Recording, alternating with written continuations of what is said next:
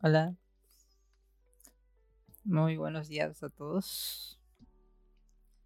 Eh, bueno, este es mi primer podcast y espero que en el futuro haya muchísimos más en, en el que se pueda hablar de diferentes temas. Yo soy Roberto Danielo, soy una, un estudiante de Facultad de Arquitectura y bueno, Yo creo que no tengo tanto de qué hablar, la verdad. Este, y muy probablemente pues haya conversación un poquito aburrida. o no sé, quién sabe.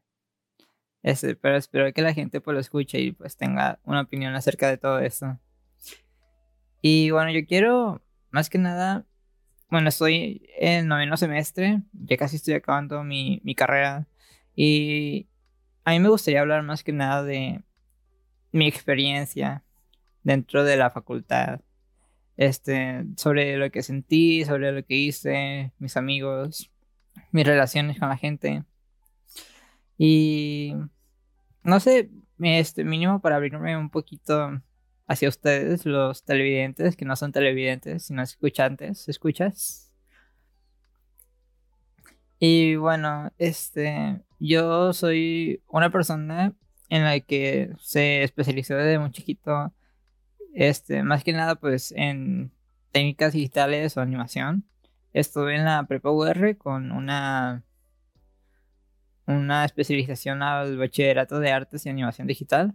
Entonces pues ahí más o menos hice videojuegos, este, hice una película, un cortometraje que debo de, debo buscarla para después enseñar. Porque sí está muy interesante. Este hice, no sé, páginas web, videos, este... Em, más que, o sea, un montón de cosas de trabajos que son de, de artes, ¿verdad?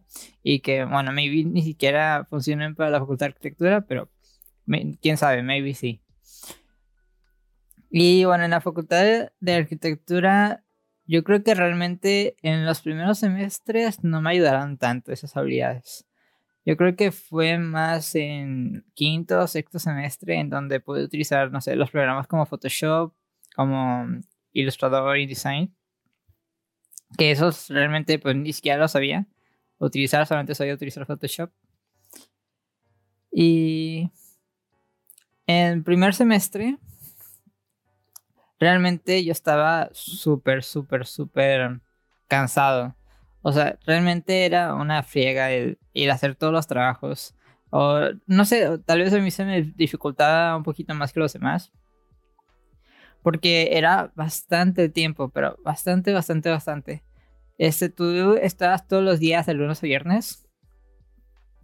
Y lunes, miércoles y viernes realmente no estaba tan pesado porque era más teoría que otra cosa. Excepto había una clase que se llamaba Arte y Cultura, el primer semestre. en la que, pues sí, se pasaron de, no manches. O sea, era mucha información para mi pequeño cerebro. Yo creo que también para los demás. Había algunos, algunos que otros que tenían sus cienes y ahí estaban presumiendo, ¿verdad? Pero no, yo era de los 70, de los 80. Recuerdo que este, en primer semestre, o sea, justo al terminar esa clase, Yo pensé que tenía. iba a sacar 67 y pasé con 70. O sea, yo creo, yo creo que la maestra fue muy buena como para redondearme. Es lo que yo pienso. Y bueno, martes y jueves teníamos algo que se llama proyección cónica. Creo que así se llamaba en primer semestre. Y aunque no era tan difícil, porque realmente no era difícil, simplemente era unir puntos y líneas. Ah, yo creo que era súper súper pesado, no más por la técnica, sino por la duración del trabajo. Porque tú mismo podrías estar como 6 horas, 5 horas terminando un solo trabajo y, o sea, te desvelabas. O sea, venías a la facultad en vivo y, y tenías que enseñar tu trabajo y después tenías que seguir trabajando. Lo bueno es que teníamos pues varias, varias horas libres en las que teníamos que pasar. Ah, algo que me encantó fue en prepedéuticos, los semestres antes de, de entrar a la facultad, pues para saber qué tal nos iba a, ir, ¿verdad? Era muy divertido porque empezabas a estar con la gente y empezabas a hablar y a interactuar. Al principio como que era medio incómodo porque yo me acuerdo que yo estaba en, la primera clase, en el primer salón, y yo veía a todos decir, ay, hola, ¿cómo estás? Este, no sabía que te ibas a meter a la facultad de arquitectura y todo. Y yo me sentía súper, súper estresado, o sea, no estresado, sino nervioso. Nervioso porque yo no conocía a nadie, o sea, yo esperaba, este mínimo, encontrar a alguien de mi secundaria, de mi primaria, de la prepa. Pero no, o sea, era súper extraño porque todos ya se conocían en el primer día. Entonces yo me preguntaba, ¿cómo iba a conocer a gente? Este, o sea, ¿de, dónde iba a sacar gente? O sea, si ya tienen todos sus grupitos. Pero no, o sea, ahí había más o menos personillas también tímidas que tampoco conocían a nadie. Yo creo que eso me salvó. Y bueno, realmente esa gente con la que me juntaba, no, no sé por qué, pero ya no regresó en primer semestre. O ellos estaban en la mañana, o yo qué sé, porque yo estaba en la noche. Y en segundo semestre me llegué en primaria, digo, llegué en primaria, llegué en primer semestre, perdón. En segundo semestre yo me metí en la mañana para ya estar con la gente acorde y pues yo ya maniobrar con mis con mi horario. Y bueno, este primero y segundo fue todo igual, porque realmente teníamos las mismas clases. Y yo creo que después de en tercero o cuarto, ya que teníamos estructuras y cálculo, este, ya nos dieron lo básico. Y en quinto fue en donde realmente se aflojó todo. O sea, se facilitó mucho las cosas. Y aparte porque pues ya estábamos empezando con técnicas digitales, ¿verdad? Y eso era lo que realmente me gustaba. Si tú veías mis trabajos finales de primero a cuarto, o sea, si de por sí ahorita mismo yo entrego trabajos así más o menos, imagínense en primero y cuarto que realmente no era para nada bueno con las manualidades. Era súper, súper plano yo. Y sigo, sigo siéndolo, la verdad. No, realmente no sé captar tanta información. Pero bueno, o sea, es algo que uno debe de aprender y son debilidades y fortalezas que tiene cada uno, ¿verdad? No todos tienen que ser exactamente lo mismo o realmente tienen que ser buenos en una cosa cuando eso no es para nada factible, no es una realidad. Por ejemplo, sí, yo me acuerdo de que hay gente que dibujaba súper bien.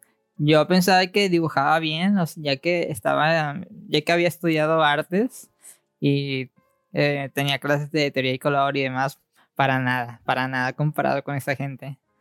Este, era súper detallista, súper realista. Y yo básicamente con mis dibujos de, de monitos.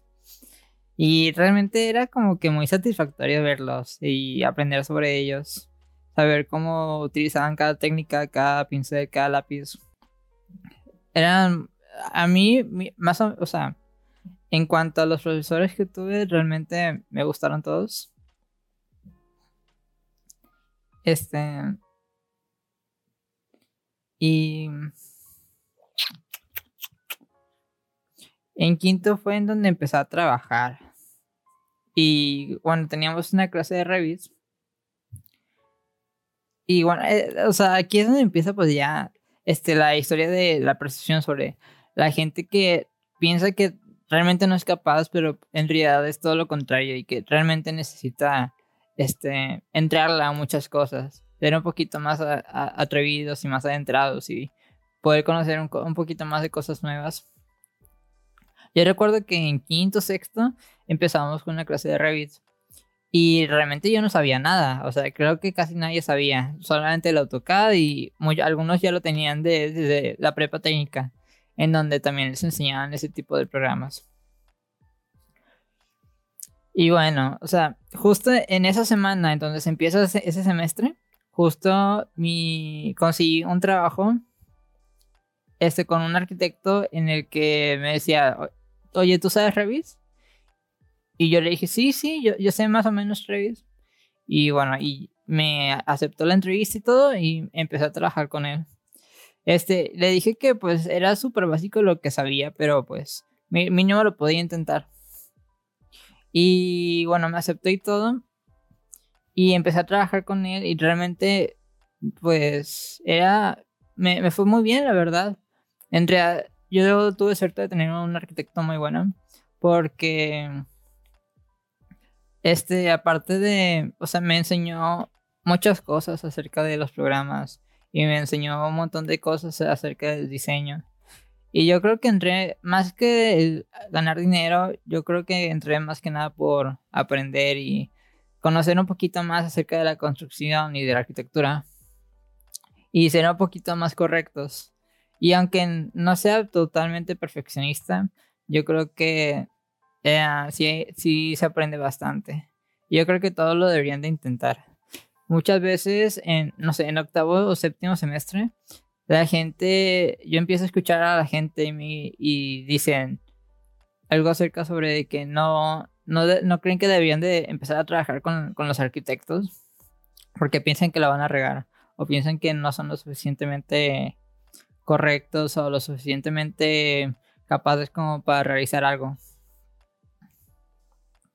Pero yo pienso que este, no importa qué, qué tan buen estudiante o qué tan mal estudiante es. Yo creo que lo único importante es que realmente quieras intentar algo, de que realmente creas capaz, te creas capaz de hacer todo, todo lo que te piden. Porque yo, yo pienso que no, no, no creo que quieran a alguien que a todos les digan, no puedo hacer esto. Yo creo que realmente vale más la pena decir, yo sé, yo no sé hacerlo, pero lo voy a intentar. Voy a investigar, voy a trabajar y voy a darle el, mejor producto que pueda darle, que pueda ofrecer. Em, y yo creo, yo creo que eso es más que nada lo importante, lo que quiere la gente de ti. No acerca de tus habilidades, sino de tu instancia hacia hacer otras cosas, tu instancia hacia realizar este, retos que para ti antes eran insuperables, pero ahora hay una pizca de facilidad para realizar esos trabajos. Pienso que todas las personas tienen un pro y un contra. Y realmente está bien, simplemente hay, de, hay que identificarte con eso y hay que este, aprender a amarte con, esos efectos y con esas fortalezas. Este, pienso que eh, jamás vas a poder lograr tus sueños o tus metas si nunca lo intentas. Y jamás vas a aprender algo si siempre decides no hacerlo. Ahorita mismo estamos en un mundo en donde cada vez es más competente y cada vez necesitamos aprender más cosas de las que antes nuestras generaciones pasadas, nuestros padres o nuestros abuelos tenían que saber. Antes, según lo que me han contado, en, no sé, en el renacentismo o en esas épocas antiguas en donde pues simplemente eran trabajos o oficios normales básicos y solamente se buscaba una ganancia lo único que te pedían y que se asombraban era de cuántas partes has visitado en todo el país. O sea, si eras una persona que era muy viajera y que hacía trabajos en tales lugares, la gente, o sea, normalmente te contrataba así porque así. Y ahora pues ya no es interesante si una persona va a Italia o a Francia. O lo cual realmente sí es muy, muy, muy, muy interesante y muy sorprendente. Pero yo creo que se fijan más en la experiencia y en cuánto has logrado por ti mismo las cosas. Cuánto, cuántas cosas has aprendido a lo largo de tu trayecto y tu edad. O sea, yo creo que la edad también es algo, es un factor muy importante dentro de nuestra sociedad. Porque ahí se fijan más que nada en la eficiencia de tu aprendizaje, de tu mejora continua. Este. si de repente este, llegas con una super lista diciendo todo lo que has hecho, yo creo que se asombrarán contigo.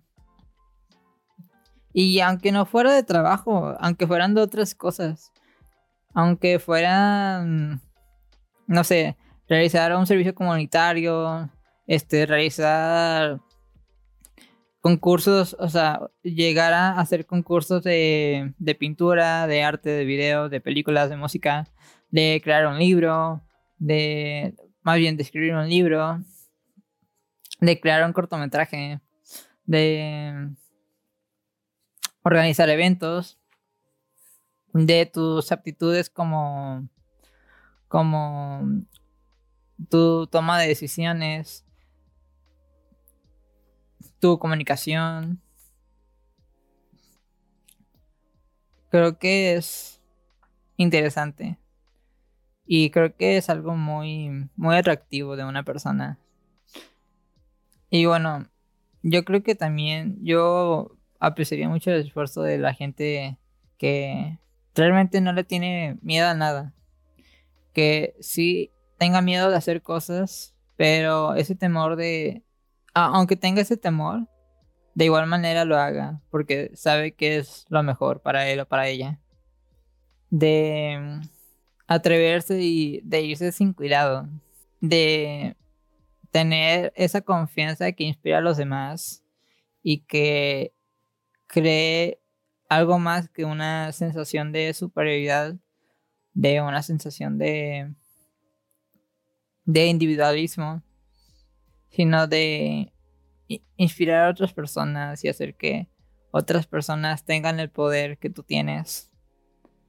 Es algo muy impresionante. Y últimamente he visto a muchos amigos y a mucha gente que hacen un montón de cosas y realmente inspiran, realmente eh, sí se ve que se están esforzando mucho por lo que creen y por lo que sueñan. Y eso me encanta bastante de la gente. Y gracias a eso pienso que nosotros somos, realmente sí somos el futuro de este mundo. Y si realmente queremos cambiar algo, deberíamos de cambiar nuestra percepción. Y deberíamos de, de cambiar lo que pensamos o lo que nos hacen pensar habitualmente no de tener una rebeldía, sino de tomar nuestras propias decisiones en base a la información que nos dan y buscar ser asertivos en cuanto a nuestras acciones, nuestras responsabilidades y nuestras cargas y demostrarlo ante todo el mundo. Y bueno, yo creo que eso es todo. sé que estoy hablando un poquito pues a lo loco. Pero es lo que se me vino a la cabeza y pienso que eh, es algo que, que me que quería compartir desde hace mucho tiempo. Este, el mensaje en sí, o el me oía del asunto, es de que aunque tengan miedo de hacer las cosas, aunque tengan miedo de qué va a pasar, con una causa, una consecuencia, este, las, y, de pensar mucho, y no pensar mucho en las consecuencias en sí, sino de aventurarte y aunque no hayas logrado lo que realmente querías tener o lo que realmente querías obtener, mínimo ya tienes el pensamiento de que lo intentaste y si realmente te salió como, como esperabas, en realidad es un win-win para ti. Y si no fue así, es una oportunidad para aprender de, lo, de los errores o de las acciones que hiciste. Así que bueno, muchas gracias a todos por escuchar y espero que les vaya muy bien. Este, abríguense, que hace ya frío. Y muy, muchas bendiciones y feliz Navidad a todos. Que les vaya muy bien y que, que cumplan todos sus sueños. Hasta luego.